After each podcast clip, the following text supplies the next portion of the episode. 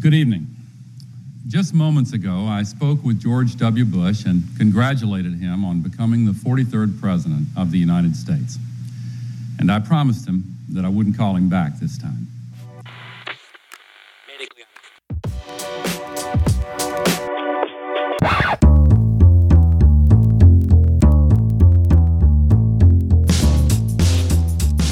Hello and welcome to Impressions of America. I'm Simon, and with me as always are Toby and Vaughn. Hi guys.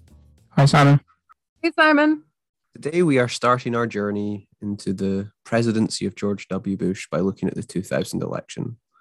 Uh, this is a, a start of a, a trilogy to shows on the, the Bush presidency, and uh, we'll be looking at a, a number of different things and, and trying to, to dive into what made the Bush presidency, um, let's say, uh, an interesting one. Um, before we dive into the details of this episode on the two thousand election, let's start by uh, sort of having a little bit of a general question uh, to kind of get us going on this, uh, this new topic of ours, this new mini-series that we're going to do on George W. Bush. So, first question, and Vaughn, do you want to go first on this one? What comes to mind when you think about George W. Bush? Yeah, sure. Um, so the very first thing would be him saying strategery and kind of the gaffes. Um, I was, what, six through fourteen when he was president? Um So I was not very politically active or uh, aware, cognizant at that time. Um, there are a lot of things I remember from the Trump president, or Jesus, um, Freudian slip there, uh, from the Bush presidency. Um, obviously, I remember nine eleven crystal clearly the whole day. We've talked about that before, and we'll talk about it more later. Mm-hmm. Um, but most... Most of what I remember about Bush has been kind of filtered through my child mind um, and experiencing it for the first time as a kid and being in elementary school and having to take the fucking standardized testing. Oh my God, we'll get more into that too. Um, but my my grade year was the the first one that had all of the tests introduced. Like, class of twenty twelve were the ones who were tested um, before testing went into effect around at least Pennsylvania. Um, mm-hmm. So we had to do them constantly. And that I definitely remember as part of the Bush presidency. Um, yeah, most of it is really just the gaffes. And then as an adult, obviously I have some some more kind of contextual opinions about Bush, but if I'm being completely honest, those aren't the first things I think of. Uh, and that's really a disservice to my views politically and um, how I understand the two thousands, I think, because I should be thinking about um, the war in Afghanistan and the financial crisis and all of the um, kind of atrocities and human rights violations that came out of the Bush administration. Um, so I'm I'm kind of excited to do this research and fix my own kind of preconceptions, I guess, of mm-hmm. Bush and the Bush administration. Um, and I'm excited to see where it goes. Yeah, absolutely. Uh, for, for myself, it's an, an interesting one because it's the first one I really remember as, as such. Um, I was I, I sort of vaguely remember just like occasional headlines with um, Clinton. But this is when I sort of start becoming aware of, of the world. I, I do actually remember in in a class in primary school, them talking about the two thousand election and being like, oh, what's that? What, what's happening there? And then I remember, you know, I remember where I was obviously on, on nine eleven and I, I, the kind of fallout from there and sort of starting to get into politics and, and you know, political humor, making making fun of, of George Bush and, you know, the, the known knowns and the unknown knowns and the known unknowns and all that kind of stuff. Um, and then things, just him becoming the first president um, where you're kind of really aware of, of not just the the politics as it's happening, but also there's maybe something slightly different about this presidency and something different about like the Iraq War, for instance.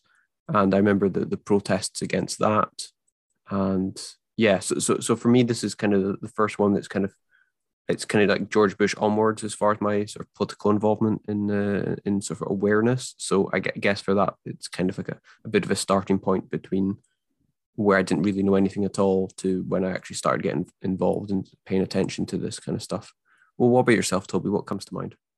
Oh, I think I, I echo the same uh, sentiments that you guys have about uh, George Bush.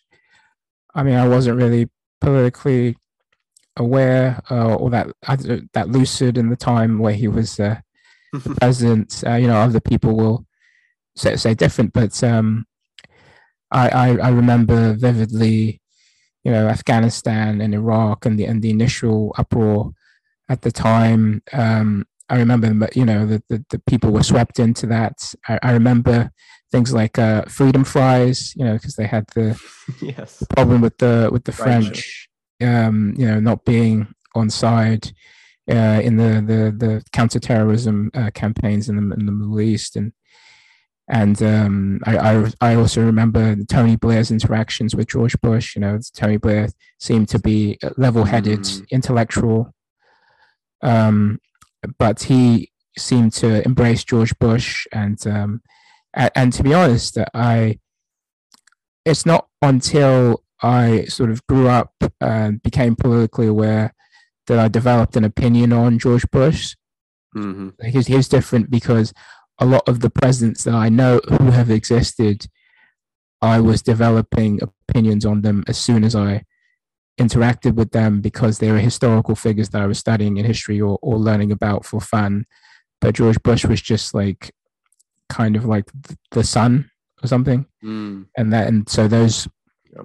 so even though, you know, there's so many ideas that are latent within Bush, um, this, this, uh, what I say, neoconservative perspective of, of, of foreign policy, the, um quite right-wing uh policies um that were pushed through in the in the in, in during his uh, presidency, obviously um compulsory testing, all all these things, but I didn't really have an opinion on them until I uh I developed my own opinion. And to be honest, like from learning about George W. Bush, uh, it, it really becomes clear that um his presidency Um, was a shared co- collaborative presidency with Dick Cheney, and uh, with, the, with the security state, and and and the and the with the ideology of neoconservatism, which, to be honest, like isn't something um, in contemporary times by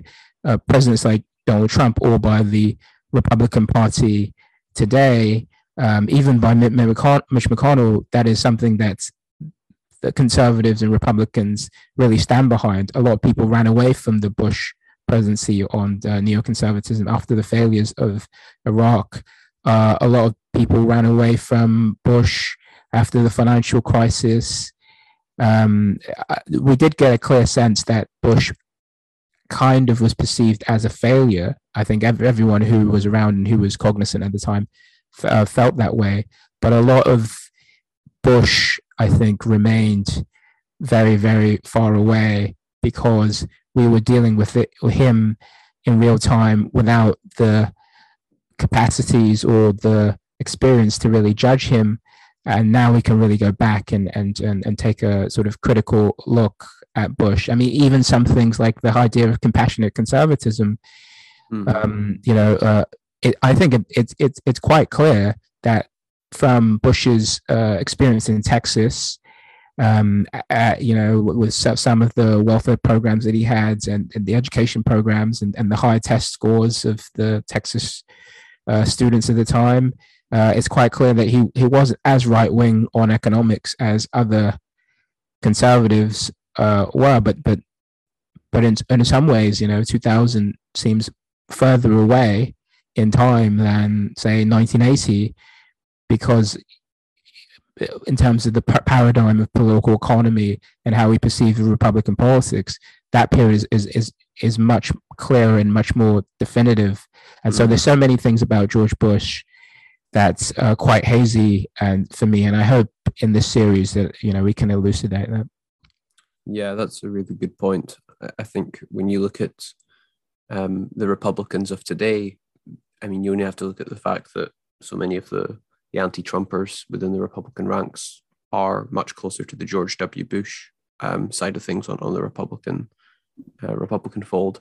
And George W. Bush in America and Tony Blair in the United Kingdom have basically been sort of removed from um, how politics are, are, are kind of done within their respective party these days. Um, So yes, um, I'm sure we'll we'll dive more into this in uh, future episodes. Um, so let, let's start this episode, uh, which is on the two thousand election, by just very quickly um, touching upon uh, where America was politically leading up to the two thousand election. So just a, a very quick uh, kind of recap on that. Uh, Vaughan, do you, do you want to kick us off there? Sure. Um, so in the late nineties, um, leading into the two thousand election, we were finishing up with the Clinton presidency. Um, he had just gone through impeachment for the sex scandal with Monica Lewinsky. Um, there was a lot of distrust of the government at the time, um, and especially in the kind of social morality of Democrats, let's say. Um, that really played a huge part in the election. We also have a Democratic Party who just spent eight years in office, um, sliding further and further right to appease Republicans, um, through like new Democrat policies and this this kind of international shift towards neo or new liberalism. Um, so essentially, we have a very centrist Democratic Party and a claiming to be centrist conservative party, um, that leads into George Bush vying for the presidency in kind of his dad's legacy. Uh, George H W. Bush was president just before Clinton, and you can really see how there's kind of posturing that leads up to George Bush running for a kind of dynasty position as president in two thousand. Yeah, and uh, at this time as well, you have um, Al Gore, who obviously he's um, a Democrat in many ways in the mold of Bill Clinton. He was Clinton before Clinton actually ran for the Al Gore actually ran for the presidency uh, in the nineteen eighties um, as a, as quite a young man, and eventually agreed to be uh, Bill Clinton's vice president. And uh, but at this time, Uh, in two thousand, he's actually running against Clinton a little bit. He's he's ha- he wants to make sure that Clinton isn't really a part of this campaign, and Clinton feels uh, quite um, upset and resentful about this. First, Al Gore picked um, quite hawkish uh, Connecticut Senator Joe Lieberman to be his running mate, and Joe Lieberman had been one of the people who was really um, really accusatory of Bill Clinton during the Monica Lewinsky uh, scandal, and which uh, Bill Clinton d- uh, definitely uh, didn't like. And so, um, but Al Gore emerges as the uh, Democratic uh, nom- nominee or prospective de- Democratic nominee. Um, one of the really important issues for Al Gore has, had always been cl- climate change. George uh, H. W. Bush uh, during the nineteen ninety-two election was particularly wary about Al Gore because uh, H W. Bush had, had, you know, was involved in the oil, oil industry, and basically thought Al, Al Gore was a radical and uh, a communist. But Al Gore actually often didn't speak that, um, you know, significantly about his actual views on climate change, and was and tried to be, in many ways, just like Bill Clinton, a representative of the of the vital center at that point in time uh, in in American politics. So, uh, Toby, how much did America really know about George W. Bush prior to the two thousand election? I think um, I don't think Americans uh, they the Americans didn't know about George Bush's past uh, at the time. They they knew that he was a uh, obviously they knew he was a Texas governor Um, he was perceived by the media at the time as quite a bipartisan governor, bipartisan figure, which allowed him to run on uh, the idea that he was uh, a compassionate conservative, conservative uh, during the election. Um, but um, Americans did not know, for example, and, and things like this would come up in the stamp that, that George Bush uh, ha- had a D U I um, for, you know, one, a, a drunken escapade. Uh, they did not know that about his, um, his, you know, the, the, the issue with the National Guard being grandfathered into the National Guard when he feared uh, going to uh, Vietnam. And they, you know, they, they, they didn't know necessarily about the fact that he was uh, a legacy appointee um, at Yale, for example, because of, you know, his grandfather was Prescott Bush, uh, the senator, but perceived at the time as the, as the senator from, from Yale. So the Americans didn't really know that much about George Bush. Many people, um, you know, and, and this goes back to his campaign um, for it, campaigns in Texas, you know, um, people, especially in his early campaigns uh, against Hans, um, they tried to run against Bush as a New New Hampshire and Connecticut liberal. And and they had, and rightly so, because obviously uh, H W. Bush was from uh, Connecticut, uh, and um, and and H W. Bush actually had those Connecticut liberal values. But George Bush tried um, and and was quite successful at depicting himself basically as a Texas Um, centrist, uh, an everyman, and um, and uh, he, he was actually quite successful at that. So Americans didn't know a significant um, amount about George Bush, and um, George Bush, I think, uh, was able to exploit that uh, in the election. Yeah, I, I guess having sort of name recognition, perhaps, but perhaps without the the baggage of your own sort of personal Um, specific background was advantageous to uh, George in that regard. Um, so just looking at the, um, the sort of field of candidates on both sides then, um, on the Republican side, um, we obviously have George W. Bush as the winner, but uh, prior to that, there were a number of different candidates that, that came up. Um, so you have John McCain, Alan Keyes, um, Steve Forbes, Pat Buchanan, amongst others. Um, but ultimately, it was uh, George Bush who won, and he he indeed was the, the early front runner among those candidates. So, uh, Vaughn, uh, anything to, to add on uh, any of the candidates? Yeah. So, um, the Republican primaries were, as you say, quite populated, um, and with like a wide variety of names. Like Pat Buchanan was running at one point, Elizabeth Dole, Orrin Hatch. Um, And as you said, John McCain. And I know we've talked about John McCain before, um, and that I respect him very much. And a lot of that respect is just emboldened by um, his campaigning in opposition to Bush in the two thousand election. Um, so for one, McCain was really trying to run on policy. Um, and there's a lot of crit- criticism about the Bush campaign for how they handled this, because they wanted to run more on domestic issues and specifically social issues.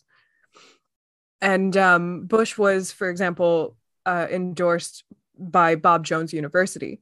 And John McCain called this out and said, do you really want an endorsement by a university that banned interracial dating on campus? Um, he called out Jerry Falwell and Pat Robertson, the televangelists, and called them, quote, agents of intolerance. Um, he was having none of this kind of social conservative bullshit in this election. And in response to that, the Bush campaign is criticized as having been slinging mud.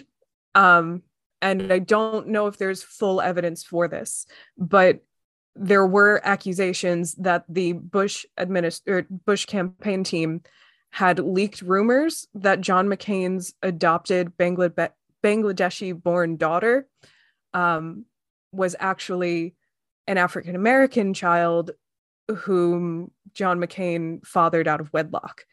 And like things got very ugly. And John McCain was um, determined to kind of keep it a clean, cleaner campaign than that and not sink to either slandering the other candidates or um, campaigning on these social conservative issues in favor of uh, maintaining policy decisions. Um, he eventually dropped out two days after Super Tuesday when it was clear that Bush was going to be the nominee. Uh, and all of the other um, uh, candidates had also dropped out well prior to that. Uh, and Bush really solidified it very quickly in the primaries. But McCain really made a name for himself even more in this election. And I think that helped him to win the actual um, primary nomination in two thousand eight.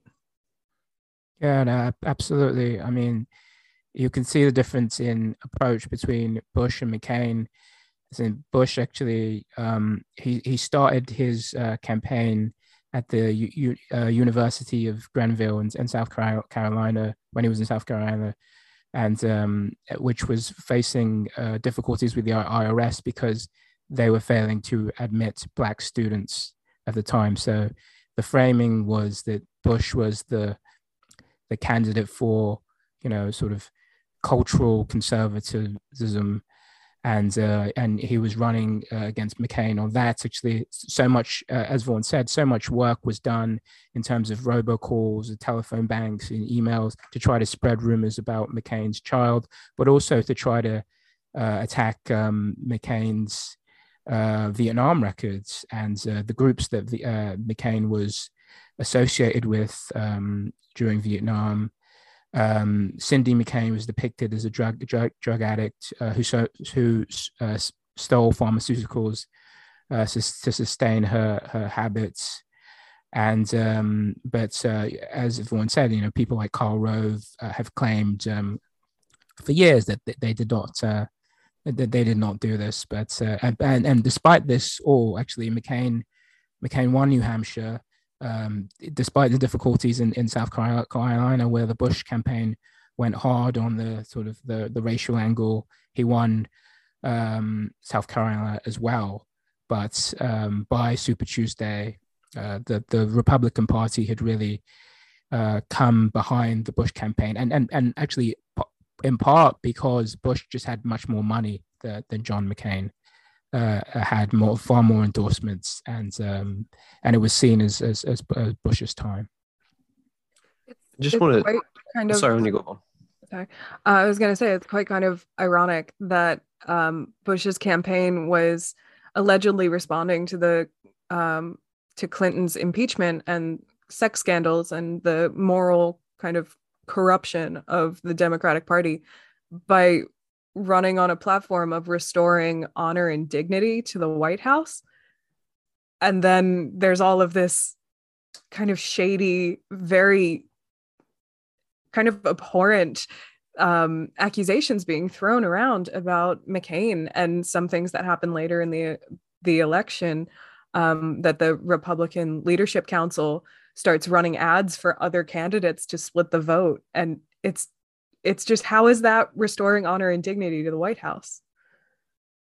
Well, I mean, I think it, it you're absolutely correct. I think it just shows once again the sort of surf, surface level uh, niceness which Republicans often present um, when underneath kind of everything they do, it, it's built on either um, trying to get some um, unfair advantage for themselves or just out, outright discrimination. Um, so, yeah, it's...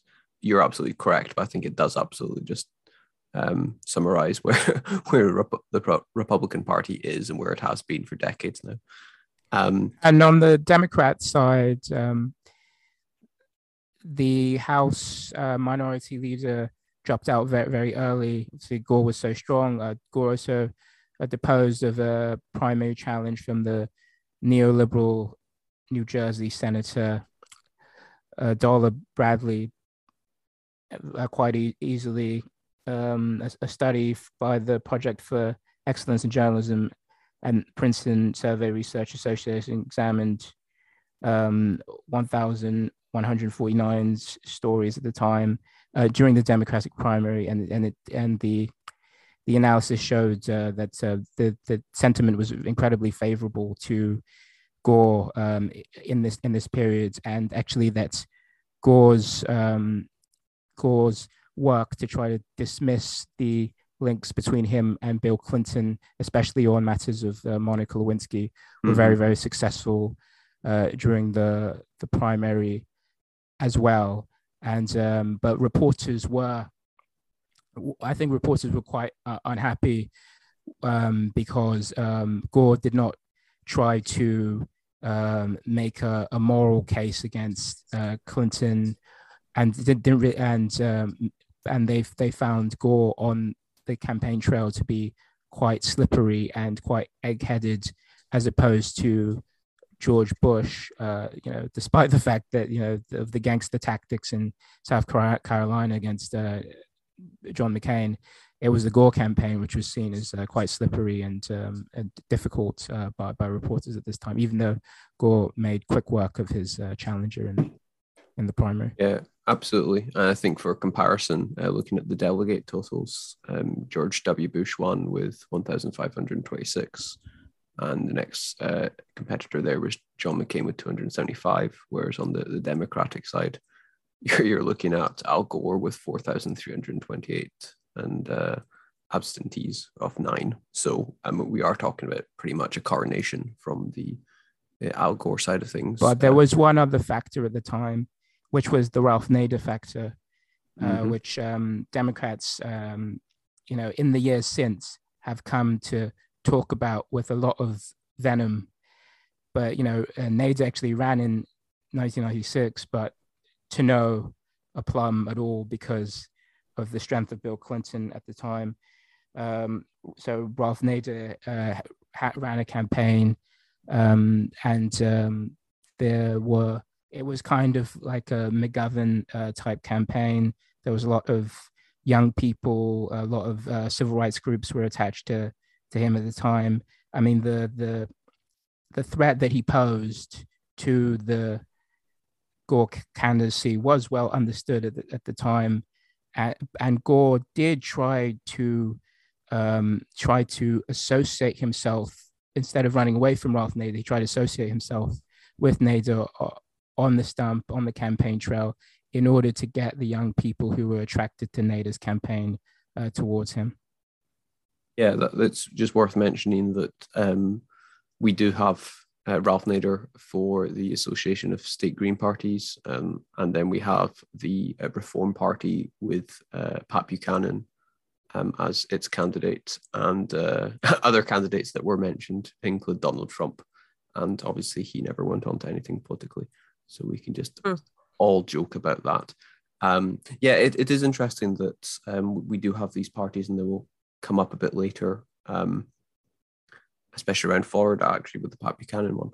It is, um, I, I don't, I suppose for myself, I don't necessarily think of two thousand. I, I think of two thousand as being such a head-to-head between those two, that uh, between Gore and Bush, that maybe my mind isn't immediately drawn to Ralph Nader, but you're absolutely right. There is um, absolutely, um, that, that did absolutely play a part in, in how things played out. And indeed with uh, Pat Buchanan and specifically some of the, the voting in Florida, um, how that played out as well. Um, so that's the, that's the candidates. Um, on the on the uh, running mate side of things and how kind of things kind of came together. Um, yeah, how how how was the how was the election from from the point of post selecting their candidates? How how did how did things play out up to the election? Uh, and I'm thinking things in, in terms of, of running mates and ideology of the candidates and, and T V debates and that kind of thing. Uh, well, I mean, on the the Republican side, obviously you had Dick Cheney. Um, the, you know, the, the story goes that uh, Bush asked Dick Cheney to help him select uh, a group of uh, prospective um, candidates to be his his running mate, but um, you know, in their failure to to find one, Cheney Cheney basically uh, and Bush decided that Cheney would probably be the best uh, person um, to be his running mate. Obviously, the one problem that that, that Cheney perceived uh, he he would he ha- he would have was that his daughter was uh, homosexual, but uh, Bush didn't think at the time that that was uh, particularly a barrier to him becoming um, his his running mates. Uh, but Cheney uh, famously was not a, a particularly good campaigner. Uh, he saw himself more as a as a policy mind, and um, he he obviously supported Bush on, on the campaign, but it was Bush's. His his energy, his his likability, his his warmth, or, you know, throughout the campaign that, that was really the draw of the campaign.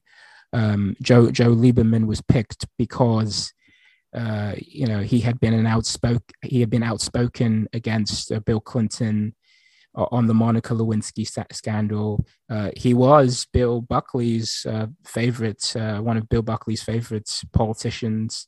He was considered to be actually kind of center right, um, and uh, and that's why Al Gore felt at this time, where, when you know the, the the country was a little bit you know further to the right than it is perhaps now in terms of fiscal policy, that uh, Joe Lieberman would be a good uh, uh, running mate uh, for him. Would but this is something that uh, Bill Clinton actually resented as well.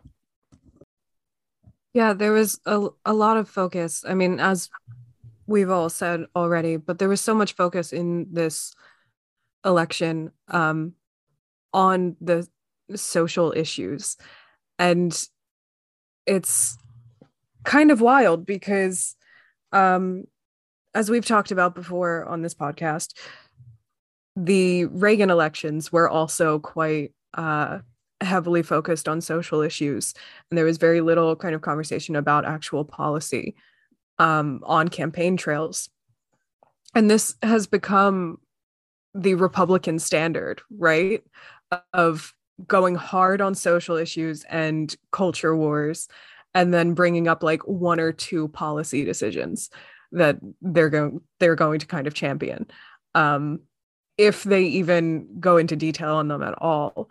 Sometimes, especially more frequently recently, um, it's more just kind of buzzwords of like immigration, and then the crowd at the super rally cheers, and it's wild.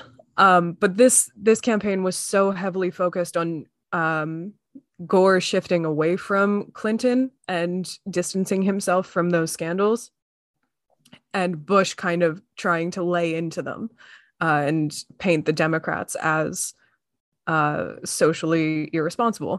And like we've been talking about this breakdown for years now, that the Republicans, um, ever since that kind of social conservative shift in the late seventies, they target the the culture wars, the social wars, and the Democrats do not know how to respond to it. And it's wild to look back twenty-two years ago now at the two thousand election and realize that the Democrats still have not figured out how to respond to this. They try to press policy and distance themselves and claim to be above the culture war kind of bullshit, but they can't win when they take the policy route. And I wish they could, because I think it's asinine that we focus on social issues during campaigns, social issues that have nothing to do with like actual policy. And it's like we saw with Glenn Youngkin in Virginia uh, this past year, when he pulled critical race theory out of like nowhere, and he was using it so masterfully while Terry McAuliffe was just like bemused about it, and he had no idea how to actually respond, and he just said, well, that's not what it is, and handed out copies of Beloved but didn't actually respond to mm-hmm. the the criticisms. And like we've been playing this game for fucking ever, where the two major parties are campaigning for like different jobs at this point, where like their campaigns don't reflect anything about the actual job they're applying for. And I think I think this election, the two thousand election, is a really solid example of that, and how it has, how it grew from the Reaganite kind of playing around with social conservatism. And then this is the midway point to how just fucking bizarre it is now that Tucker Carlson can be like, M and M's aren't sexy anymore. And like, like we can see the through line from Reagan to Bush to Tucker Carlson. And it's just, it blows my goddamn mind thinking about this twenty-two years later, how the the Democrats still don't have a response. And overall, that the I Q of this election was a little bit lower than than general in general.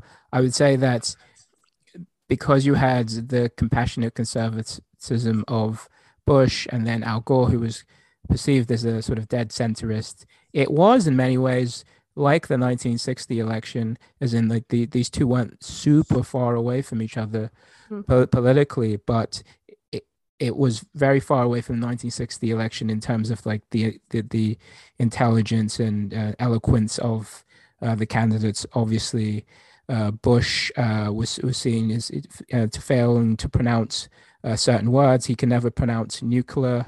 He proposed nuclear, and tariffs and barriers became barriers and Tarios, uh, Greeks was Grecians, and uh, uh, urban uh, pollution, uh, tailpipe emissions was uh, tailpipes. Uh, so you could see there's a lot of, um, yeah, and you, Bush would use words on, on you know, the, people would be talking about things, and you, you, Bush would use colloquialisms like gobbledygook, you know, just to get out of like, um, mm-hmm. Pol- you know, policy discussions and and things like that, um, and yeah, and and but but Gore had some um, flips uh, and uh, faults like that on the, the campaign trail as well. Not not as much as, as Bush, but yeah, it's, it's it just seems like the the intellectual temperature of the the campaign was a little bit lower than uh, we had been used to. That's kind of also a, a Reagan tradition, isn't it? Of like, just trying to get out of questioning or uh, walk around policy issues by being kind of charming and having gaffes and saying things like, um, just, oh, I, I, I'll have to get back to you on that question, but with like a wink and a, a nod kind of thing. That's, Reagan really perfected that, I think. And we we talked about that as well on the, the Reagan trilogy of his kind of uh, foundations in radio and Hollywood influencing his just kind of charisma as a politician. But I think I, I think that's also a through line for Republicans from Reagan through Bush and definitely through Trump, of finding these kind of almost charming ways of getting around actually answering questions. And re- Democrats, well, Dem- Democrats can be charming too. I mean, Clinton and Obama definitely laid on the schmaltz and charisma, but maybe it's just a politician problem. I'm yeah, working that, through my own problem in my head. I think it's a politician thing. I think both of the Clinton and Obama are very, very charismatic.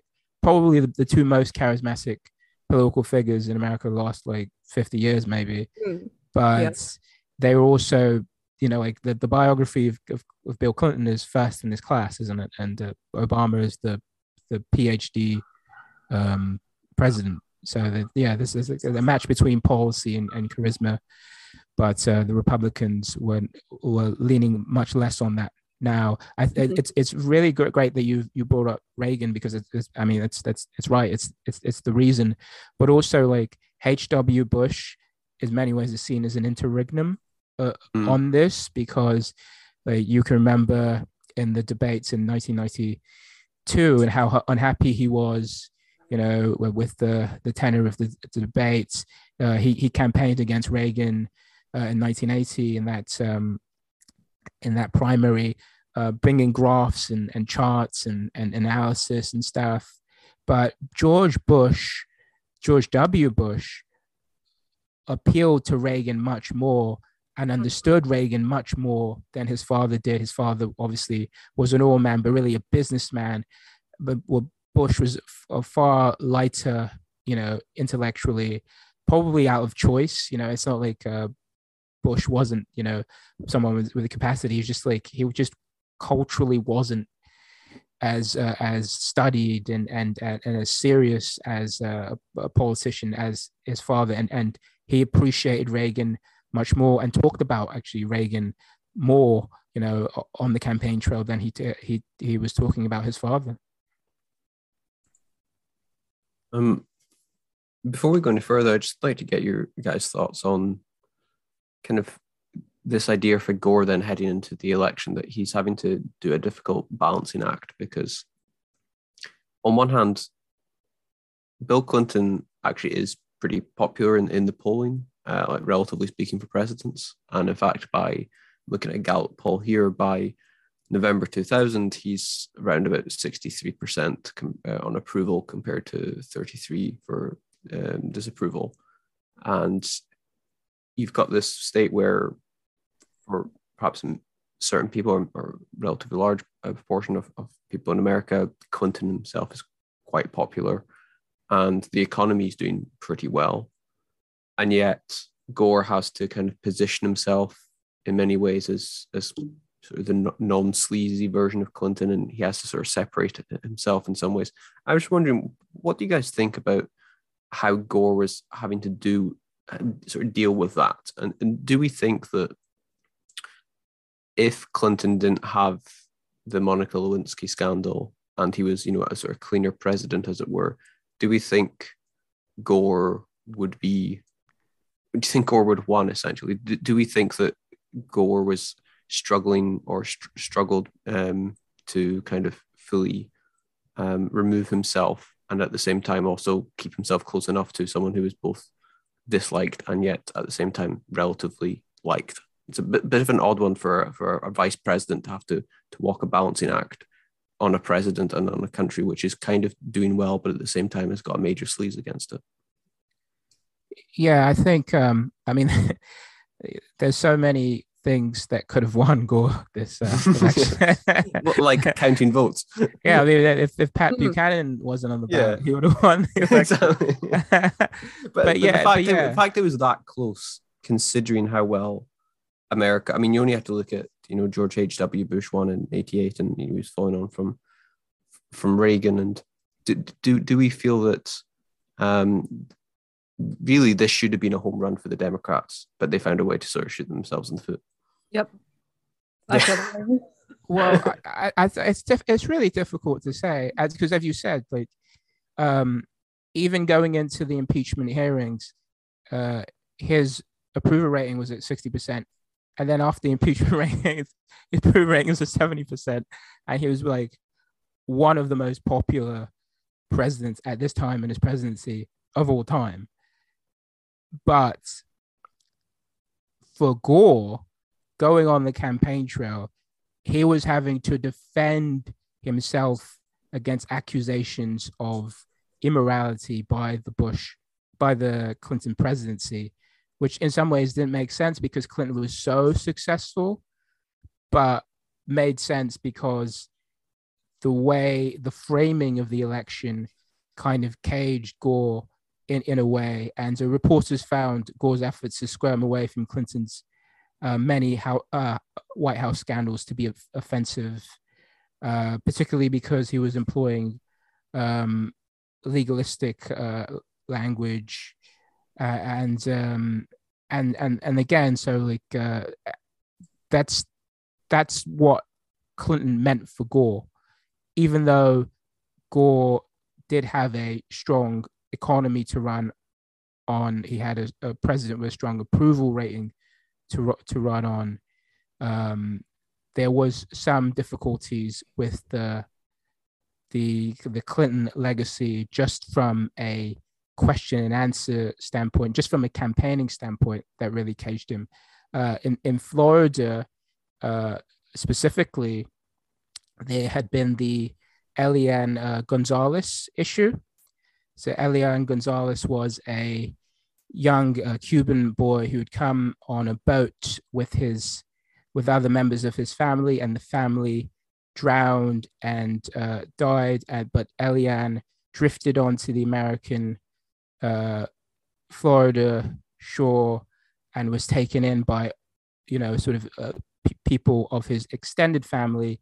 And the the Clinton White House pushed back uh, against keeping Elian, because Elian's father in communist Cuba wanted to keep him. And obviously the hierarchy of guardianship means that Elian should go back to, with his father, but Cubans wanted to keep Elian uh, in, in Miami.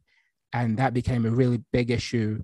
And Gore, because Gore was very uh, tutored and disciplined in running away from the Clinton White White House, uh, you know, or on Mon- the Monica Lewinsky scandal, and, and trying to de-emphasize his relationship with Clinton, also is trying to de-emphasize his relationship with Clinton in Florida as well. So that's the kind of approach that uh, Gore was taking. So let's move on to election day itself then.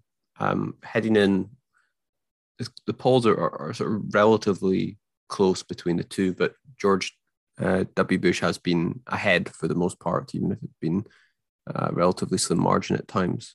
So heading in, we're we're kind of looking at a, a pretty close election, and it, it plays out that way. And I guess for myself, who wasn't really there, there at the time in any, any meaningful way, I, I guess...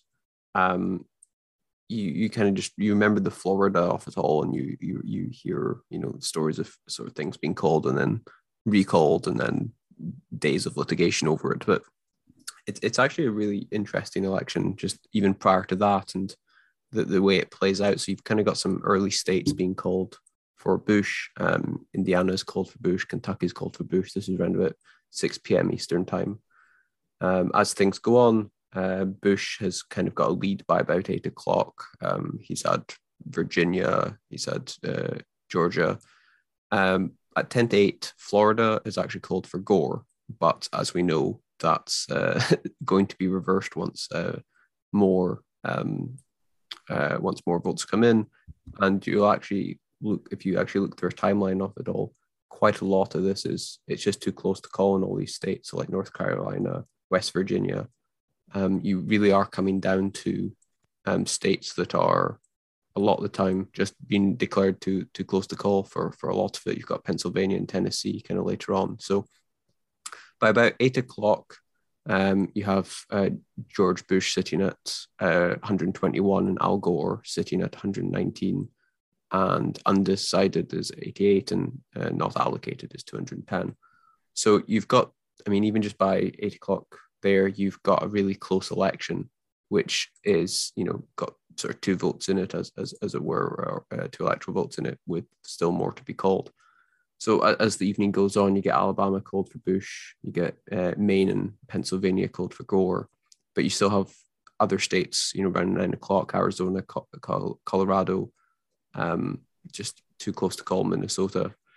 And so by the time um, we kind of take on towards ten o'clock, Um, Bush is in the lead, and you've got um, Idaho called for Bush, Montana called for Bush, uh, Utah called for Bush. And so around about ten o'clock, you're sitting at Bush at one hundred ninety-seven and Gore at one hundred sixty-seven. Then as as things proceed, uh, again, it's starting. It's still looking good for Bush, and you've got New Hampshire called for Bush, uh, Missouri, West Virginia, and New Mexico called for Gore. So Um, by eleven o'clock, um, things have actually started to change, because you've got California called for Gore, and which was always likely to happen. And those fifty-four electoral votes actually put Gore ahead uh, alongside the Hawaii uh, called for Gore as well. So by eleven o'clock, you've got um, Bush on two seventeen and Gore on two thirty. Um, but so the, the, probably the, the main thing to take out of this is that Florida is kind of up in the air as, as things are going. So as I said, at, at ten to eight, you had Al Gore being declared the, the victor in Florida, but by nine thirty, uh, things are more uncertain, and the networks are actually um, sort of reversing their calls and, and, and are retracting it. And so by ten o'clock, um, yeah, they, they begin to retract, and, and it's too close to call. And then it, it's kind of early the next morning. I've got here at two fifteen, Bush appears to take a decisive lead in Florida, Some estimates have Bush leading Gore by fifty thousand votes. Networks project Bush to be the winner of Florida and the presidency.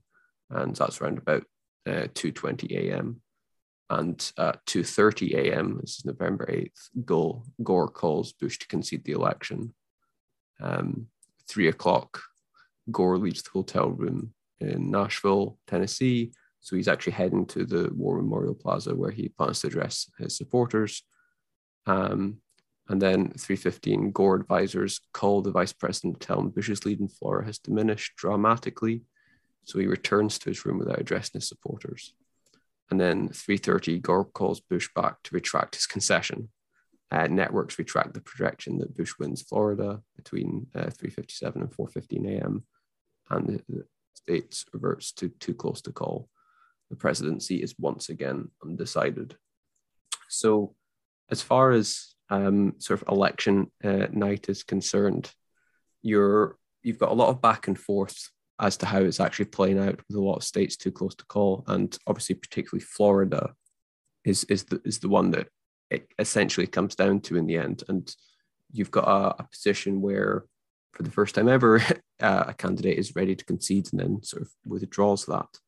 Um, Florida is really, if there was going to be one state to kind of let this play out, and it was kind of bad news for Democrats that it was going to be Florida, not only because Florida itself is hilarious just in its own right, but it's also worth remembering that um, soon to be President Bush, his brother is actually governor at this time as well. And um, what kind of ca- kind of comes next in Florida is um, what we've talked about in the past on the show has kind of been the the end point of, of the twentieth century. Um, we, we sometimes talk about the twentieth century ending on nine eleven, or sometimes when George W. Bush is elected. And um, we are, as I'm speaking now, I'm talking about sort of four a.m. on November eighth. Within, you know, a few more days, um, it's it's going to be um, the end of the twentieth century. Um, and uh, December before it gets resolved. But it, I think f- it's worth kind of taking stock before we get into the details of Florida, that what's going to play out now is essentially going to define the next few years of the twenty-first century. And in fact, you could you could say it kind of defines everything in American politics from the twenty-first, fr- from that day onwards. Um, and I, I think it's, we we we talk in hyperboles about every election and say, no, that this is the one that really matters. And to some degree or another, that, that often is or isn't the case, depending on how you want to view it. But you think about how differently American politics, um, how differently American politics plays out, uh, both just with the Supreme Court ruling that we get, but more specifically with the presidents that are going to be in charge as these big events happen. Um, it is fascinating to think about what comes next. So, um, guys, I don't know um, who wants to kind of lead us into Florida and who wants I think to I'll, I'll do it. Who, who wants to tell us what a hanging chad is and all that kind of stuff. So uh, just just going into Florida, um, I think I, what I had talked about previously about the Elian Gonzalez issue is really important, because Bill Clinton had won uh, won forty percent of the vote in Florida uh, in the previous election, which had allowed um, was really. Uh, good, good for him, and was really, really strong um, showing in the states. But um, the the uh, Gore campaign needed to get around that same amount in Florida. But people in Florida, especially in Miami, were very upset with the Clinton presidency because they of the Elian Gonzalez issue. Um, Elian Gonzalez was an im- immigrant boy who'd come to Florida from Cuba, and the federal government went to the house of Elian Gonzalez and uh, with with guns. Uh, this it's, it's been uh, depicted on South Park, and uh, they went in there and they took the, the child and they brought him back to Cuba uh, to his father, which created a lot of resentment towards the Democrats in Florida. The the the, the mayor of um, Miami-Dade, Alex uh, P- Penelas, uh, and and was a Democrat, and one of the leading lights on Florida politics at the time. Uh, during the campaign trail, him and Al Gore were supposed to meet, but um, uh, to do a press conference, but uh, he went off to Spain instead of doing the press conference at all. And uh, during the uh, Elian Gonzalez issue, Cubans in Miami rioted for days because of the issue. And Alex Penelas actually walked with the Cubans uh, at that time, which sets the context for why Republicans were super, super successful in um, changing the narrative uh, in Florida and in influencing the election uh, in, in the way they did. So once you have um, the, the election being really close, uh, one last thing I wanted to add to Simon's um, uh, timeline was uh, when Gore calls Bush back uh, to, t- to retract his concession, and Bush is like, I've never heard been in politics a long time, I've never heard of anyone dragging his concession. Bush tells Gore that Jeb says that he won, and, and Gore says, I don't care what your little brother says. And uh, and and from, from that moment, two guys who didn't like each other at all, uh, Bush and Gore, um, they both set out to get um, legal assistance uh, d- during the the process. And um, And Al Gore, uh, obviously, he'd won the, the popular vote by two hundred thirteen votes. Uh, they obviously were both short of two hundred seventy before uh, the state of Florida. Uh, Six million votes total in Florida. Uh, nine hundred eighty-seven uh, separated them. Um, Ka- Katherine Harris, chair of the Bush campaign, was actually the Secretary of State for Florida. Uh, two Democratic legislators told A B C News she was trying to hand the campaign to Bush. Both parties uh, sent in uh, former Secretary of State, uh, Warren Christopher for the Democrats, James Baker for the Republicans. Warren Christopher was seen uh, by many as someone who thought of this process, uh, Roger Stone has, has said it, thought of this process as really a philosophical question. You know, he was trying to protect the sanctity of the Republic and all this, and, and um, Republicans didn't see this uh, that way at at, at all. Um, so that you, re- Republicans went to um, Palm Beach uh, where voters were angry because of the way that the ballots had been structured um, with um, the, the, the, the way the ballots were, were done in Palm Beach, in the Palm Beach area. Uh, a lot of people had pricked the the ballot for, uh, the butterfly ballot, a lot of people had picked the ballot for Al Gore, but had got Pat Buchanan, and uh, and and that had actually happened to thousands of people. But these ballots were thrown out, uh, or they were either or they were given to Pat Buchanan. And Pat Buchanan was actually asked on television, um, "Do you think you got this, these many votes in Palm Beach?" And Pat Buchanan said, "Yes, I did get that many votes, but I think those people were trying to vote for Al Gore." And so, which was a you know a moment of uh, clearness uh, in in that conversation. But obviously, the, the Bush campaign uh, were, were very much uh, against uh, what he, he was saying. So Bush was now leading Al Gore by two hundred votes. Al Gore was saying that there are more than enough uncounted votes to decide the election. Thousands of ballots which showed no vote for president. Uh, people were calling this undervotes. Bush was saying that there, these votes did not choose to vote for, for president. Uh, Miami-Dade County had uh, an, uh, an out-of-date I B M punch card voting system that wasn't uh, functioning properly. If you if you did vote at the end of the day, and this went through, these were just like uh, dimpled ballots. Large amounts of these uh, undervotes were coming from underserved counties. Gore was explaining the machine uh, can sometimes misread the way the ballots are checked. Democrats wanted to count the votes, and Republicans uh, didn't want to count the votes. Um, there was, uh, and then that was in Palm Beach, in, in Miami-Dade.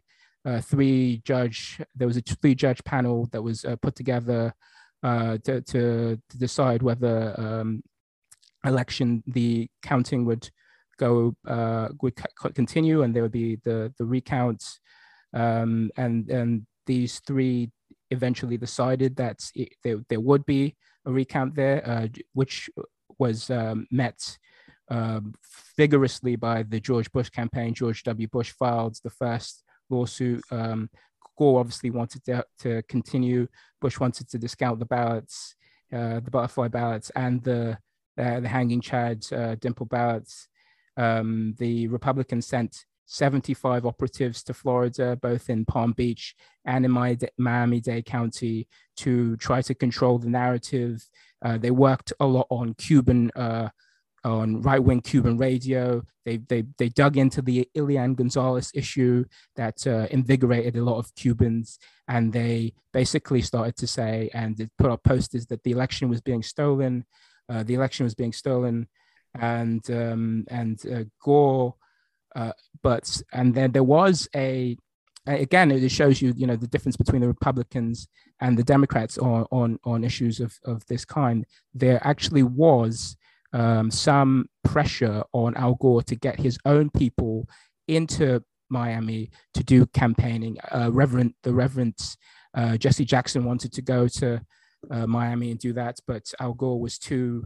Um, He was too sensitive about the prospect of violence uh, in, in Miami, especially because you had a, a, a very angry and invigorated um, constituents of Cubans uh, there uh, at the time as well. So on, um, so by by now uh, we've sort of moved on from the the the sort of analysis of Uh, what was happening in terms of voters and undervotes and different kinds of votes. And I think we we probably can move on to uh, what was happening in the uh, federal district court in Miami, unless, of course, uh, Vaughan has anything to say about uh, the ballots.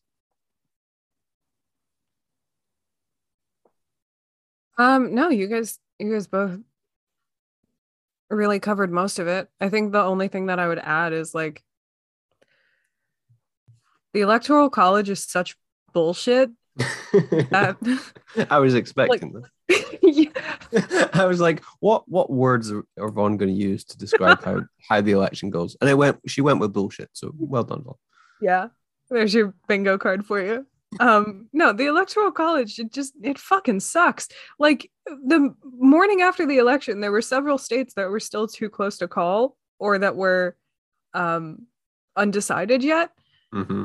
And because the the morning after the election, like Bush had two hundred forty-six electoral votes and Gore had two hundred fifty out of the necessary two hundred seventy. So Wisconsin's eleven electoral votes and Oregon's seven meant literally nothing. Like their votes, those two states, their votes didn't count in this election. And we're all just cool with that for some reason. That like two states, whether it doesn't matter who they go to, neither of them can push them over the two hundred seventy. So it only came down to Florida. And like, why don't we care more about that? That those two states don't have a say in who the president is in this election. You know what I mean? I can bitch yeah. about that for a while, but you two nailed the Florida stuff. So yeah, basically like one person's vote means more than another person's vote. Yeah, absolutely. Like disenfranchisement. It's not. Yeah, it literally is. Oh my God. And then, don't even get me started on that. I, when I was doing this research, I got so goddamn mad about the the decision, the Supreme Court decision, because I've I've known what the Supreme Court decision is, mm-hmm. but I didn't know the grounds that they used for it. And Toby, do you want to go into the Supreme Court? No, you could do it. Yeah, mm. go for it, Vaughn. Okay. All right. Let me get riled up then. Yep. That sound you hear is Vaughn just chugging her last glass of wine before she goes through on this. I wish. I haven't had wine in so long. um, okay, so yeah, getting up to speed with the, the kind of controversy over the Supreme Court cases. So the Florida Supreme Court um, had allowed for an extension uh, for the deadline of the the recounts in four of the contested counties. Um, and Katherine Harris, the Secretary of State for Florida, and also Bush's co-chair of his campaign, because apparently that's allowed also. Um, she announced that she would reject any of the revised totals from those counties if they weren't turned in by the statutory deadline of November fourteenth. So the Florida Supreme Court extended the deadline to the twenty-sixth. And then the U S Supreme Court overturned that extension. Um, on November twenty-sixth, the canvassing board had certified that Bush was the winner by five hundred thirty-seven votes, and Gore formally contested the certified results. So Supreme Court Justice Scalia, everybody's favorite, issued an opinion. Oh, Scalia. Every, uh, he issued an opinion overturning the Florida Supreme Court ruling that ordered the recounting of seventy thousand ballots that had been previously rejected by machine counters. And Scalia's position was that counting the votes of, quote, questionable legality would, quote, threaten irreparable harm to the petitioner, being Bush. So, like, the position was that, like, Bush would lose if they did this. And it's more complicated than that. But then on December twelfth, the Supreme Court ruled that a statewide recount was unconstitutional on equal protection grounds, which just, my God, that is a wild claim. Like, the, this decision, it, it formally ended the recount um, and held the previously certified totals, meaning that Bush won the election. But they use equal protection as the the justification, that the fourteenth Amendment um, was the reason they couldn't have a recount, because it would be unfair to recount votes um, and to, like, allow some ballots in some counties that wouldn't be counted in other counties, because there is no statewide kind of standard. It's the the standard is quite subjective. So the Supreme Court said it's not fair if we do a recount, because we don't know how each county is going to vote or count the ballots, and that could open up speculation as to whether everyone's vote actually counts. And if that's your fucking position, then no vote counts in this election. Like, why why do we have federal elections that allow each state to decide different rules on how people vote? I, it just, it makes me so goddamn mad. And then to use the fourteenth Amendment to justify it? Goddamn. You know, in, in the past, we, we've talked about, I think probably more so in group chats uh, than maybe on, on here, but we, we've talked about whether or not America is too big a country to kind of be allowed to sort of exist in itself. And I think the fact that voting and counting votes is so difficult in America, at least it has yeah. been, is an indication that there's just something wrong, that we can't, or America can't sort of have some sort of sort of federal level ability to count these things. Where, I mean, Britain is broken in many different ways, but for the most part, we can at least count things. You know, there's votes come in, and whether or not the candidates are terrible or, or good, and most of the time in Britain they're terrible, at least I don't generally sort of go to bed and then wonder if it's going to take like three weeks to count something, um, and whether or not the, the the actual voting mechanism itself is broken. I remember um, there was Americans were like, I remember there was an Amer- American piece of news um, when they were talking about the Scottish independence referendum, and they were amazed at how simple the question was, just how like simply worded it was, so that people could vote yes or no on it and understand what they meant when they voted. And I was just like, why why do you not have that kind of simple approach in America? You know, why is that so difficult for, mm. for a country with supposedly um, such a great, you know, sort of uh, country infrastructure? And then you re- remember that actually infrastructure within America is often terrible. Um, yeah. And, and also, it's, we don't want people voting. Yeah, there's well, a, lot of, a lot of bad faith. Like, let's throw yes. away ballots that clearly show that people voted, even mm-hmm. though they didn't punch through.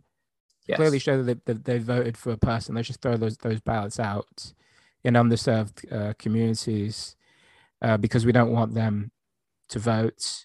You know, let's let's um, let's look at the voting rolls and try to eliminate as many people As, mm-hmm. as we can. I mean, it's just, it's, I think it's done for in, invidious, you know, reasons. And, and absolutely. Well. And it's, it's funny, like, also, you have to say that, that when you talk about the federal and the state and the local, there's just too many lawyers in, in America, and too many opportunities for lawyers to act you know, but supposedly in, in impartial ways, but in, you know, in, in ways with, with clear agendas. So obviously you had the federal district court uh, in, in Leon County say that, you know, the mandatory reporting deadline is, is mandatory. So there is, there should be no uh, recounts. And then you go to the Supreme Court of Miami, where the, they, they do say that uh, you, you, you should have a, you should have a recount.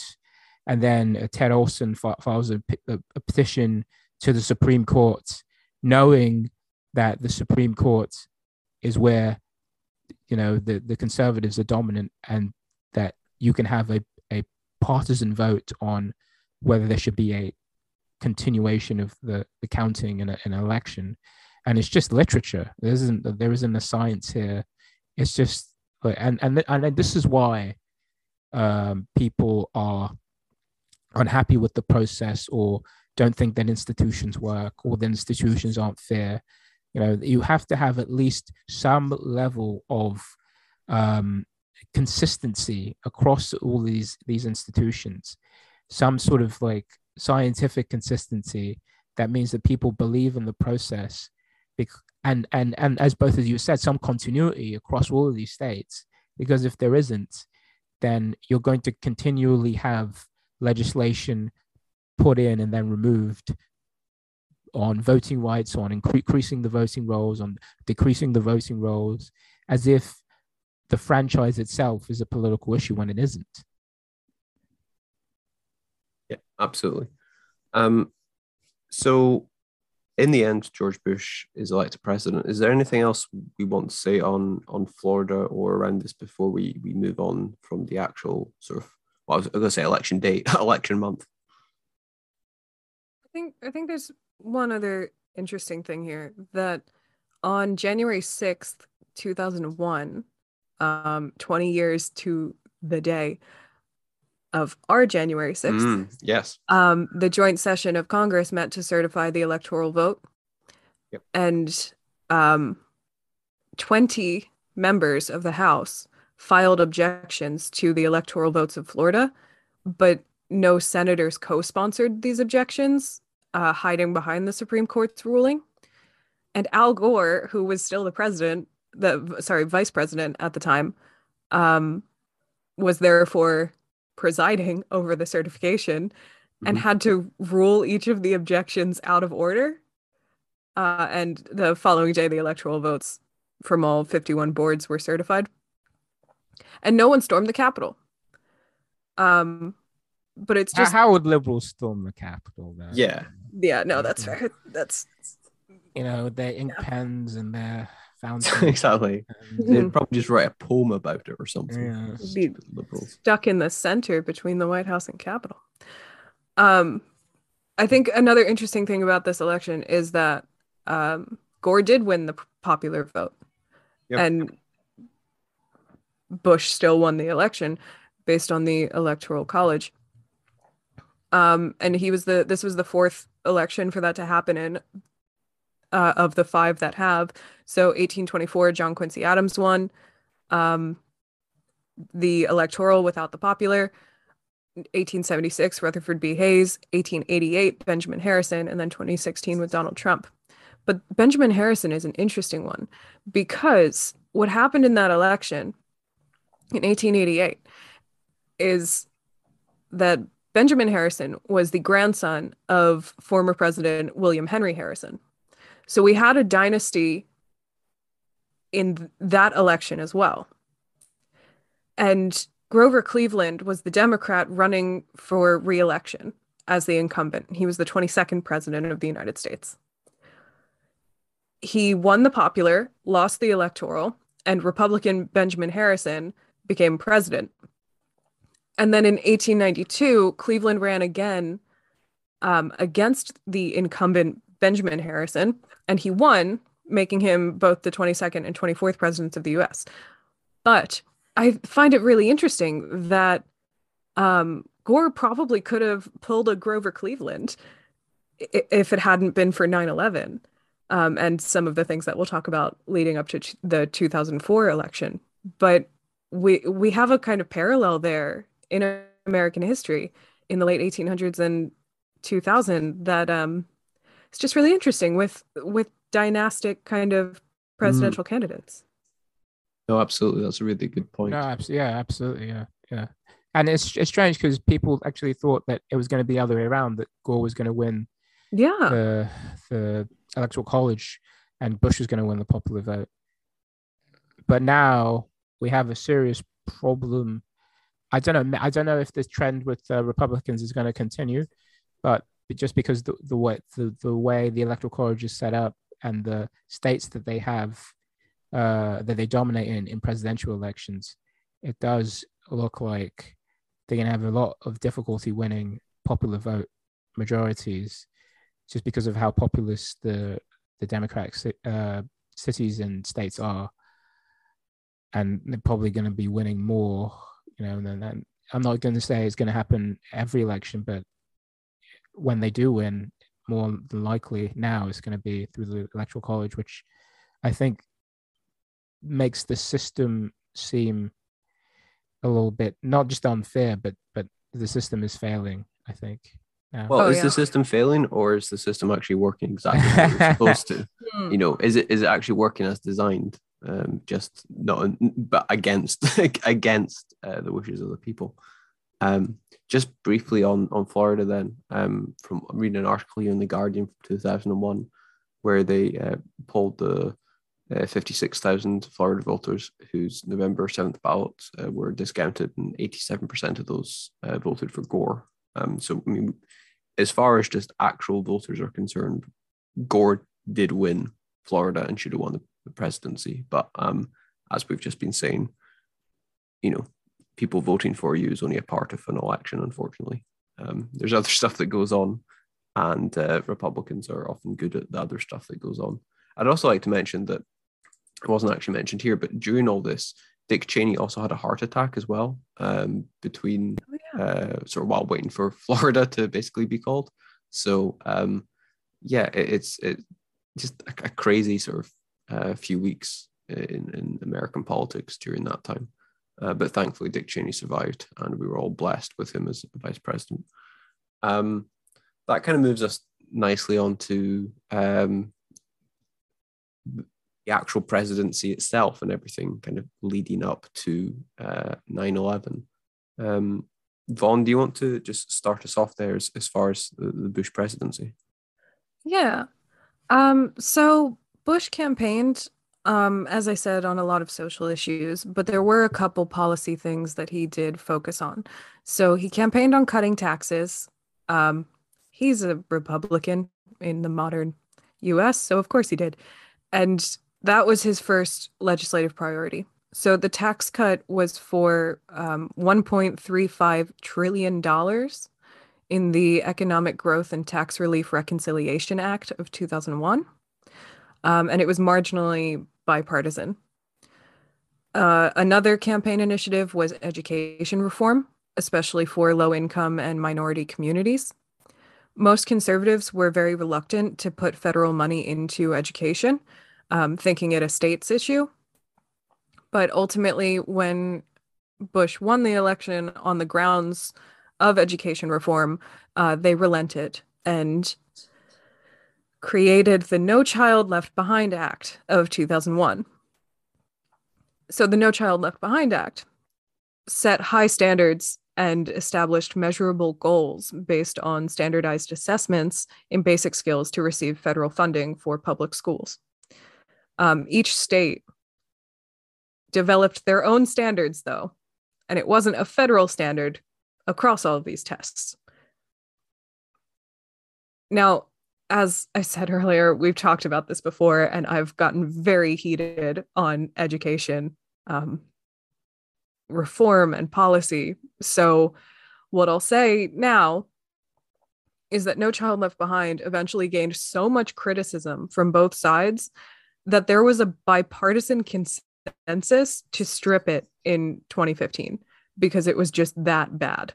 Um, it had heart, I guess. It, I mean, wanting to reform education in the U S is a, an excellent goal, one that I support wholeheartedly. But like, Jesus Christ, like standardized testing is just a fucking abomination. Um, Democratic Senator Ted Kennedy even co-wrote it, and he still condemned it after it was passed because Bush promised more federal funding for schools that wouldn't be earned by forcing children to perform on these asinine tests.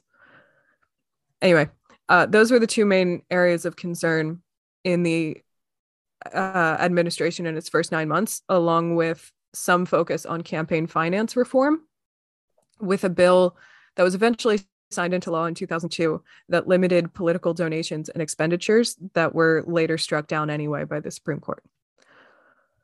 On social issues, his first day in office, uh, Bush, uh, Bush reinstated something called the Mexico City Policy that blocked federal aid to foreign N G Os that offered assistance to women seeking abortions on his literal first day in office.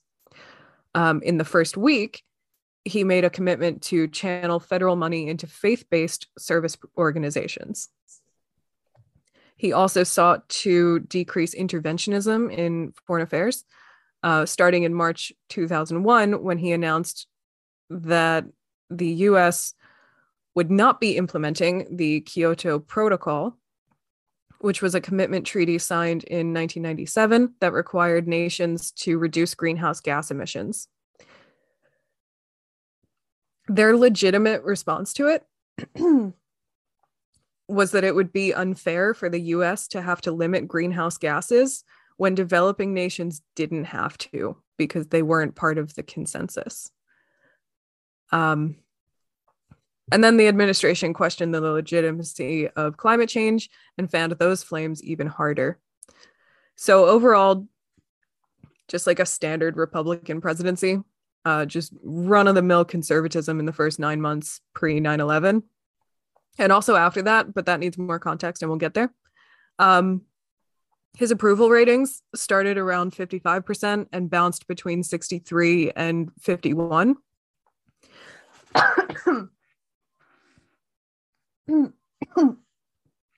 Sorry. That, that was not an assassination attempt by a Republican. That was just... Um... she was um, going in on the approval ratings, and she was. Yes, in fact, yeah. I was just looking at that as well, and I'm sure Von's going to continue on. But it is striking to look, if you, specifically if you look at a graph or even just the the week by week uh, popularity numbers on Gallup for George Bush. I'm looking at it here, and September seventh to tenth, fifty-one. September fourteenth to fifteenth, eighty-six. I mean, I'm not sure there's ever been a jump like that in the space of a week in probably American politics. It is an astonishing polling number to to jump up. And um, yeah, he does. It was does a hit. Week where he wasn't making any flubs, I guess. Yeah. So, American people were so overjoyed. Yeah, I mean, September twenty-first to twenty-second, ninety. You know, th- these are crazy numbers, and they do start to come down. And again, if you look at the polling, it is, you know, as Vaughn was saying, it's sort of around fifty. fifty-five sort of percent roughly numbers, and then it jumps up to around ninety, and then it's just generally speaking sort of going down diagonally kind of from then until he leaves office. And the so the two last numbers I'm seeing here are twenty-five and then eventually sort of thirty-four once he's out the door. It's uh, astonishing numbers for for Bush. Sorry, Vaughn, you were saying. No, you're grand. Thank you guys. Um That's fine. I, there from- I thought if we just keep saying numbers until you eventually can breathe again, that would be the best way to go. Yeah, you're grand. Um, yeah. So I was just going to finish on that, that um, his approval ra- ratings shot up to ninety-two percent um, after nine eleven. And I think it really helped that you said he he had no kind of gaffes in that week. He wasn't flubbing anything. I, I do think it really helped that he was literally reading to school children when he heard the news of nine eleven. And there are all of those pictures of him mm-hmm. sitting among children. Like, that's probably the absolute optimal place to be when something of that magnitude happens, right? Because yeah, all of your first pictures are going to be like, he's this wholesome kind of character. Yeah, it is interesting as well, because he probably was actually quite interested in what the kids were learning. He was probably trying to take notes. Um, It's also probably worth noting, I do remember at the time there was some criticism about the fact that he kind of gets the whisper in the ear and then he stays in the classroom. Um, but obviously it didn't sort of immediately hit his poll numbers. But um, I do remember that being a thing, at least over here in the U- United Kingdom, that um, there was some sort of questioning the fact that he got this uh, presidency-altering news. And um, I don't know what they were expecting to do. They were kind of, everyone was expecting to sort of kick the children out of the way as they ran for the door. But I, and I think on the, on the news channels as well, people, especially on the day, were saying, you know, where's the president? Where's the president? You know, and well, the, uh, the president was in New York. Um, yeah, he was and, and, the mayor of America. So. Oh, yeah, Giuliani. Where's Giuliani? And he was there. Giuliani was there. But uh, no, people were saying that, and uh, it, but it wasn't until uh, Bush, you know, went to um, went to Ground Zero, uh, started to talk to people. Um, you know, people was, there was a guy saying, "We can't hear you." Uh, and uh, Bush said, "No, you can, you you can, you can hear me now, and the and the people who did this will hear us soon."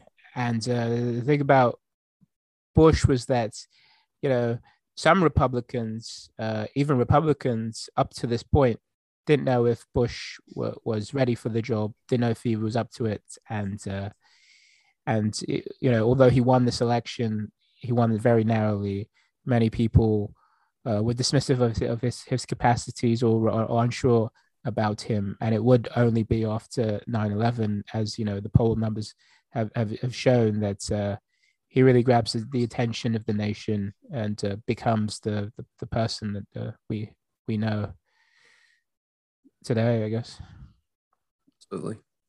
Um, sorry, Von, was there anything else you were wanting to add in on, on this particular track? Um. No, I don't think so. Just genuinely like a really standard re- Republican presidency right at the start there. He hit tax cuts. He hit one kind of social policy thing being education reform um, that he named. And then there was this kind of um, uh, campaign finance reform. There was also... Um,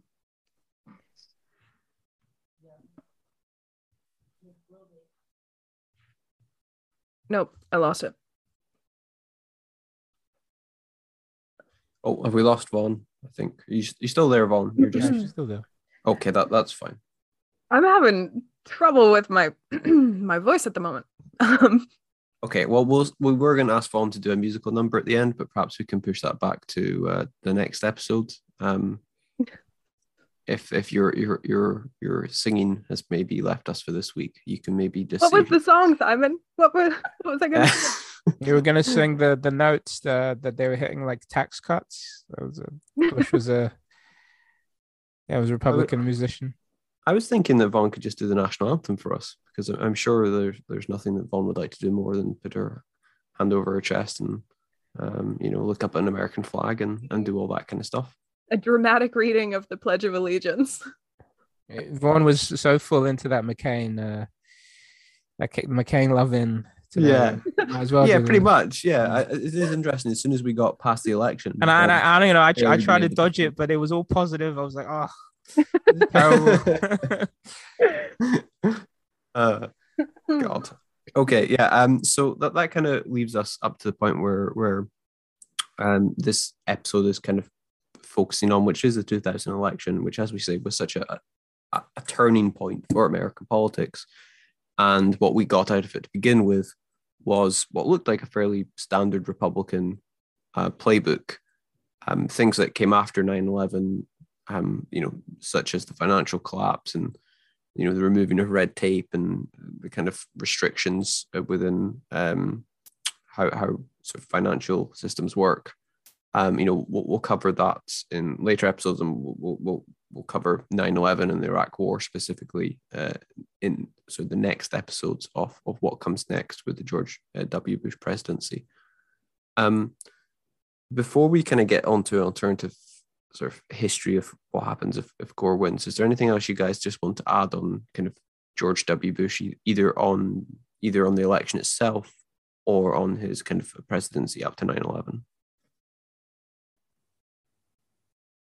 Because what I was going to add was that I think it's it's fascinating to have such a turning point in a presidency, you know, as a sort of singular action as, as far as what a president is and isn't sort of before an event. And then, you know, the fact that we have basically a ninety percent approval rating, um, so the week following the, the events of, of nine eleven, it's, I don't think it, it can kind of be understood in sort of normal day-to-day politics, the where America was, and we'll we'll get into this in proper details in the next episodes, but just where America was uh, post nine eleven, and indeed even, even up to two thousand four election.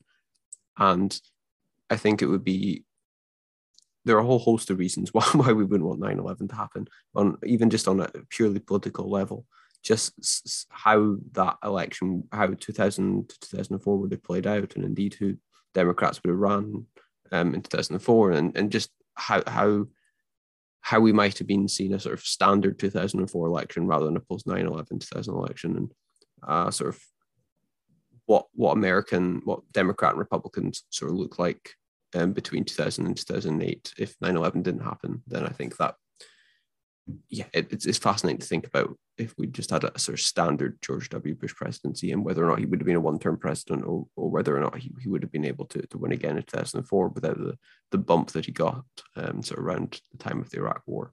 And what are the analogues to this, really? There's like, is the Cuban Missile Crisis one, you know? Or yeah. the Bay of Pigs, maybe, you know?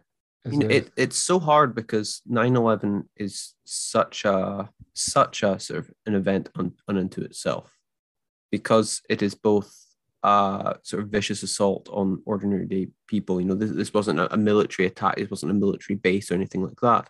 This was people living their lives. And then on top of that, the actual event itself is so kind of like crazy and so almost Hollywood in the fact that it's commercial airplanes being flown into massive structures. It's it's it's hard to kind of process that as an actual real event compared to something that appears in a, a T V show or a film. And I, I I think it is difficult for the mind to kind of fully comprehend that. And the fact that it happened in two thousand one rather than nineteen sixty-one uh, meant that you you do have kind of more on the ground reporting of it in, in a way, just with the fact that, you know, technology and T V cameras, and either people with their own video cameras, you know, just sort of recording their day in New York, or, or the fact that T V cameras were able to kind of um, get the second tower being hit kind of as live footage, is something that is, again, I think as a, not to take it kind of on a too deep a level, but I think we are still trying to fully understand technology and how the world communicates in a way that is kind of real to us, because you think of all human history, either an event happens to you and you directly see it or you don't, and then you hear reporting of it, you know, even if it's days or weeks or months later, uh, be it in some sort of, you know, oral tradition from, you know, millions or, or thousands of years ago to, you know, when we have the written word, you hear about it, even up until Um, you know, people reading about things in, in a paper, you know, the following days. You think of something like Pearl Harbor. You, now we're in the twenty-first century, and these things are basically being live streamed.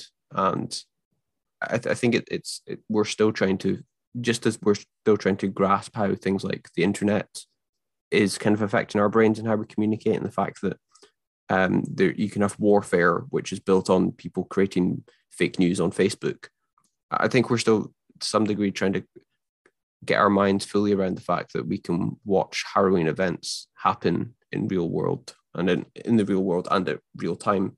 And um, nine eleven, I think, is just, it's a perfect mix of being both a horrifying event and something that took place at a time where we could actually present it to to the world in real time. I think it's, it's a, a terrible and an astonishing historical event. Well, I think there's probably is no analog to it, probably because it, there is there is like a view of history.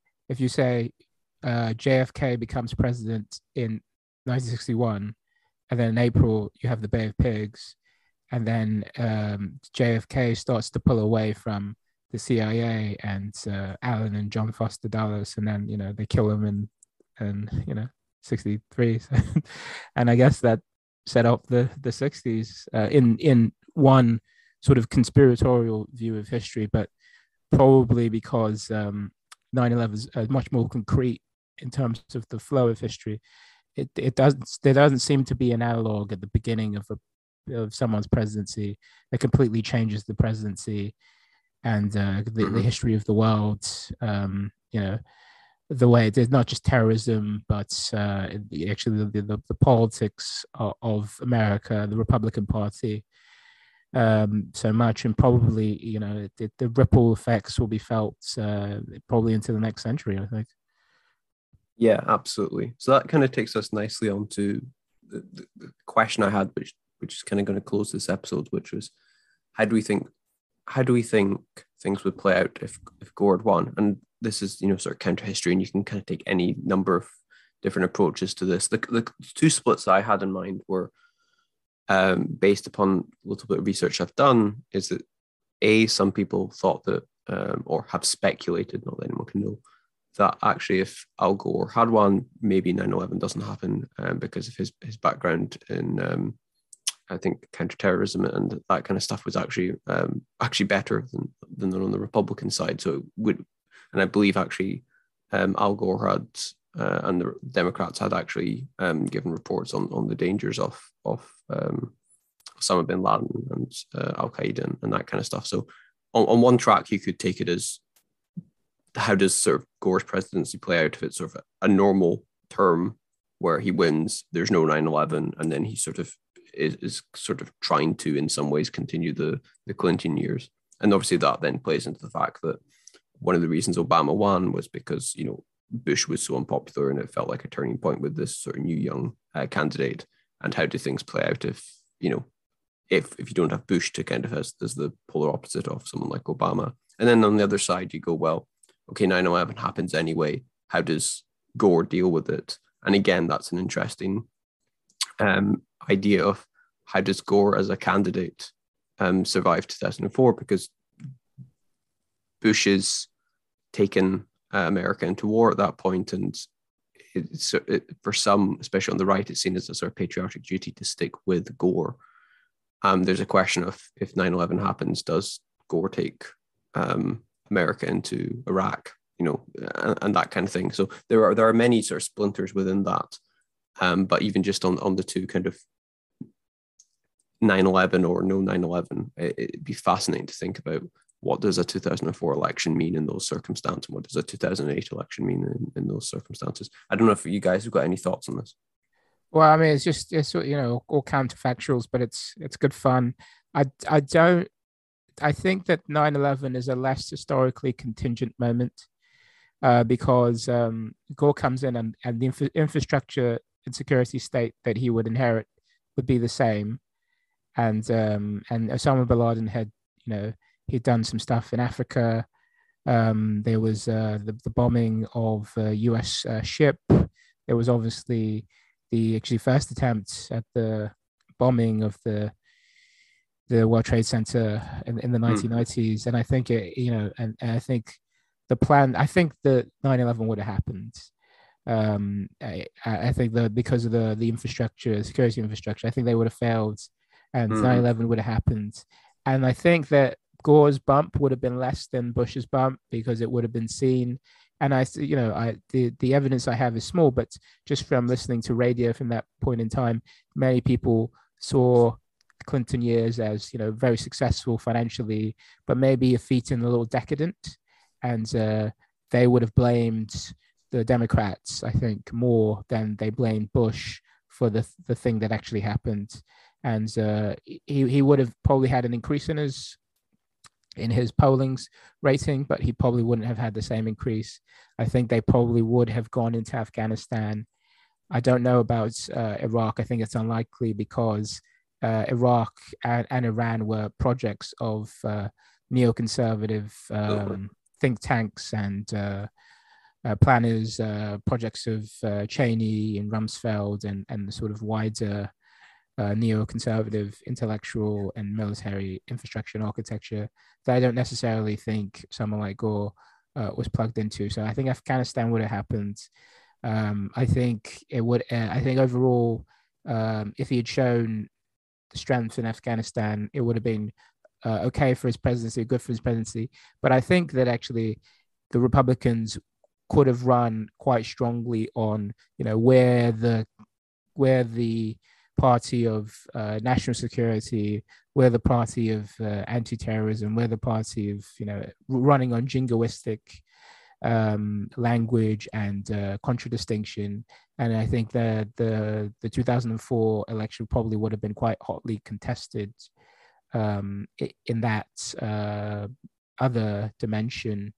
Uh, and to be honest, like, you know, the other dimension is just the but- butterfly ballot away, hanging chat away. You know, it, uh, maybe someone sneezes the wrong way in one of the Miami-Dade counting rooms, and, and things are all different. So, I mean, that that that is a very historical constant, contingent moment. I think less so probably than, than, than nine eleven. I think in that system, you have Gore, but you have nine eleven. Uh, and you probably have Afghanistan, but you don't have Iraq. So, so that's generally where I sort of landed as well. And it would have been uh, something along the, I mean, who knows, this is complete speculation on counterfactuals, you said, but that sort of roughly uh, was my thinking as far as where Democrats and Republicans, and specifically, I think the the framing of Gore and Democrats as being weak on national security, I think is something we would have seen much more heavily played in the media, obviously, especially on the right, compared to um, the criticisms or lack thereof on the sort of Republican side. And I think that's just in part because that's kind of how they're framed, just specifically, you know, even if it's incorrectly, I think um, I think it, it is often seen that, you know, if you're a liberal, you're you're somehow weak on defense, um, whereas on your Republican, you're somehow strong on defense. And that's just, that's just some sort of um, mindset thing, which is seemed to be harped into Uh, the American public, even if it's from specific media and has become a result uh, as of sort of a fact afterward after that, or if it's something else. Um, Vaughn, any any thoughts on our wild speculations that we're doing with history here?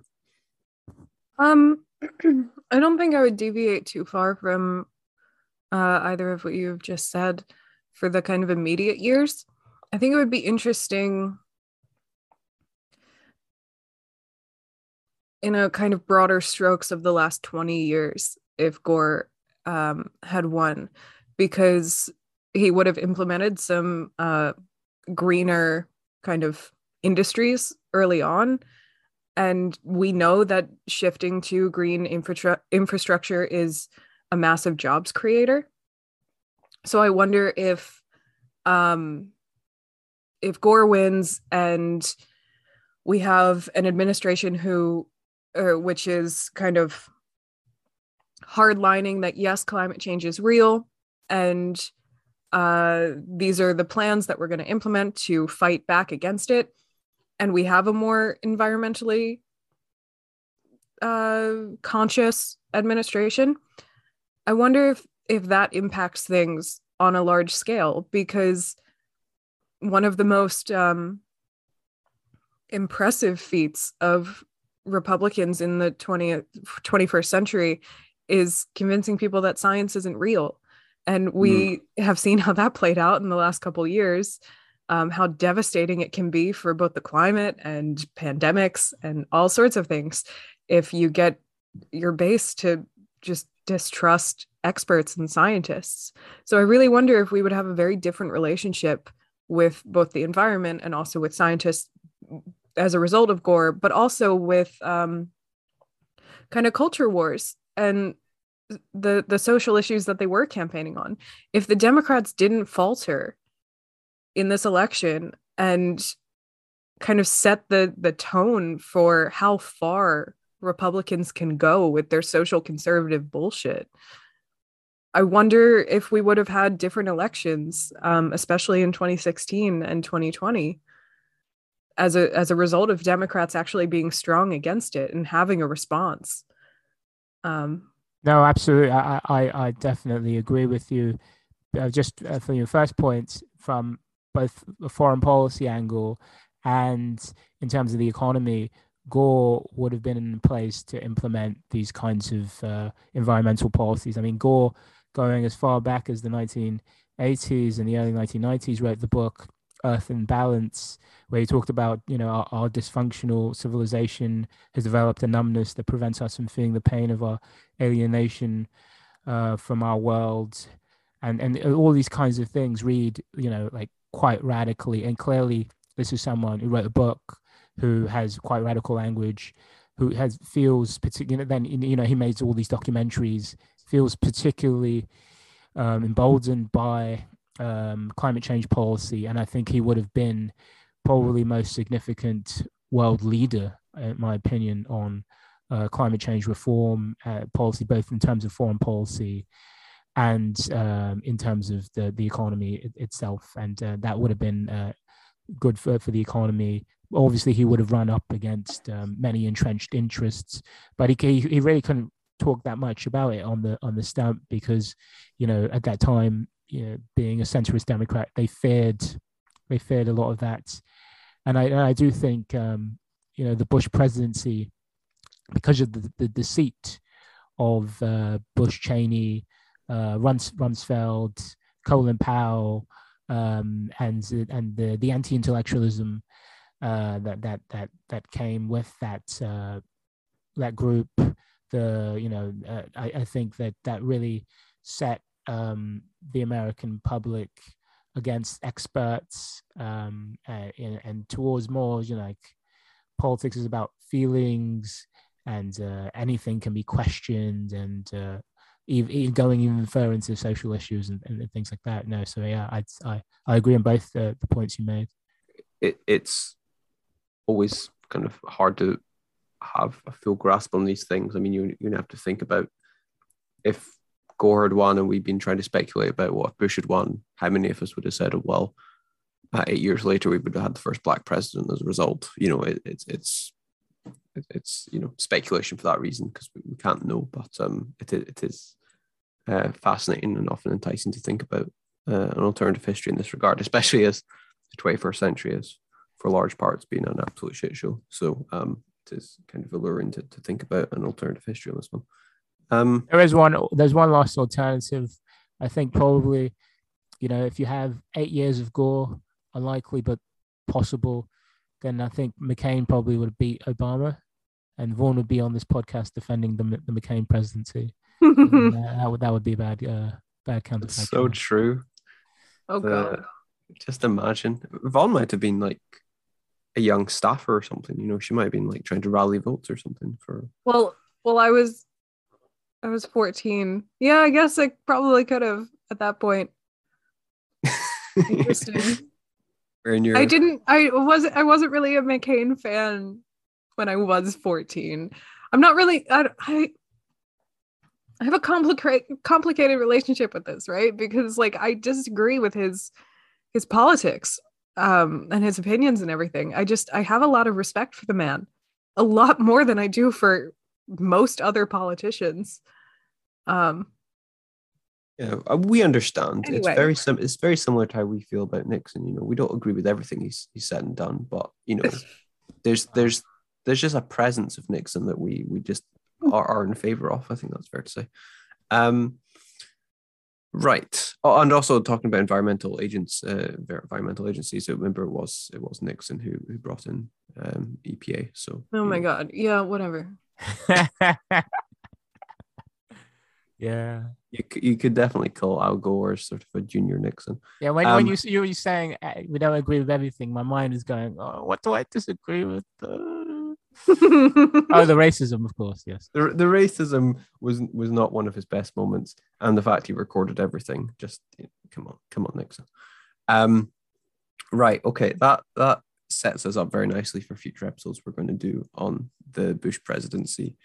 Um, yeah, two thousand election, just absolute mindfuck as to what happened in in a lot to do with the election, but specifically Florida. But then you know it is Florida, so fair enough.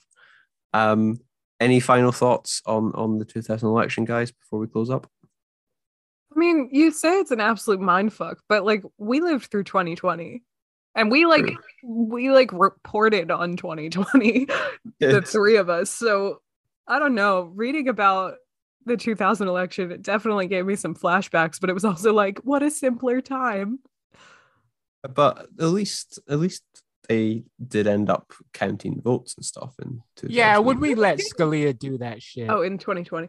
Okay. Would we let Scalia do that shit in twenty twenty? I don't think we would. Like, I think liberals were a little bit like, he just basically said, well, if if this goes on, Bush is going to lose, and and uh, this ruling will never uh, have any precedent for any other ruling in the future.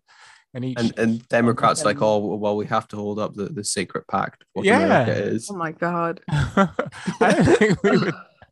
I don't, we would at least write a very very harsh letter. A strongly yes. worded letter. His literal Supreme Court justice. Like published opinion was no, because Trump's gonna lose, or damn it, because um Bush is gonna lose.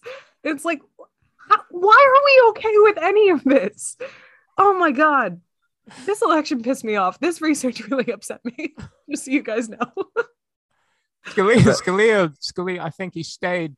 Um, you know, there there was. I think the Supreme Court of Florida had let it uh, carry on, and but and when they.